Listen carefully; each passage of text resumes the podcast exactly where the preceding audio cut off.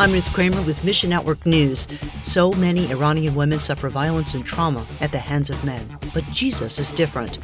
Plus, the global refugee crisis has many causes, but a Christian ministry sees only one solution the love of Jesus. We'll unpack those stories in just a couple of minutes, but we'll begin today in the Middle East, where honor killings and abuse have become increasingly common in Iran.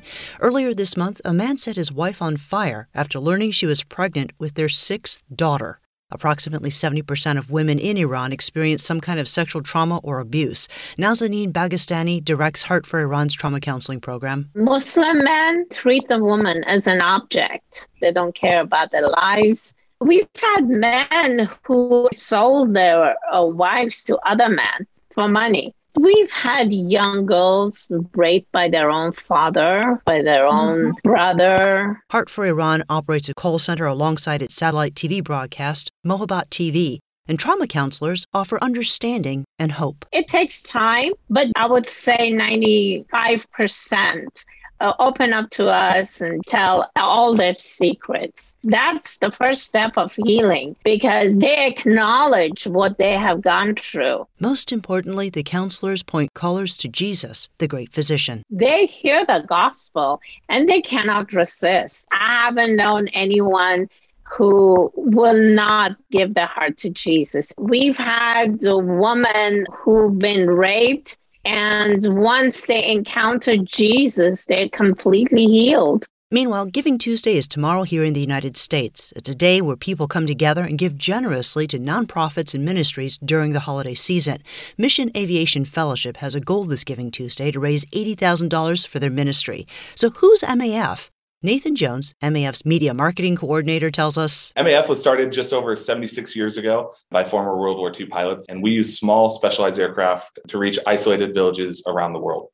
So we're in a bunch of different countries in Asia, in Africa as well as in Latin America. And we use small specialized aircraft to make it accessible for isolated villages to be impacted by the love of Jesus. One impact story is about Liku, a man from a remote village in Papua, Indonesia.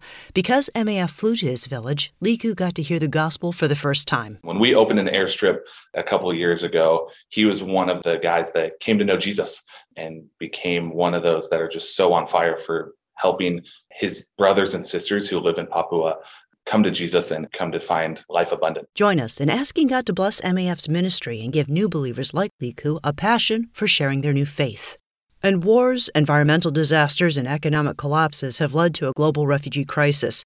Around the world, nearly 80 million people have fled their homelands. Brian Dennett says AMG International has worked with refugee populations since the 1940s. We've worked in countries like uh, Thailand with the Hmong refugees. Right now, we've got a big focus uh, working with refugees of war zones in Iraq, Afghanistan, and Syria that have flooded into Greece. Uh, so we've been working in very practical ways, of course, sharing the gospel, the love of Christ, but then also meeting practical needs they have as they come into Greece and loving them and uh, giving them access to internet and other very important resources. Dennett says this ministry is having a huge impact for Christ's kingdom. We have seen many come to faith and even churches being started.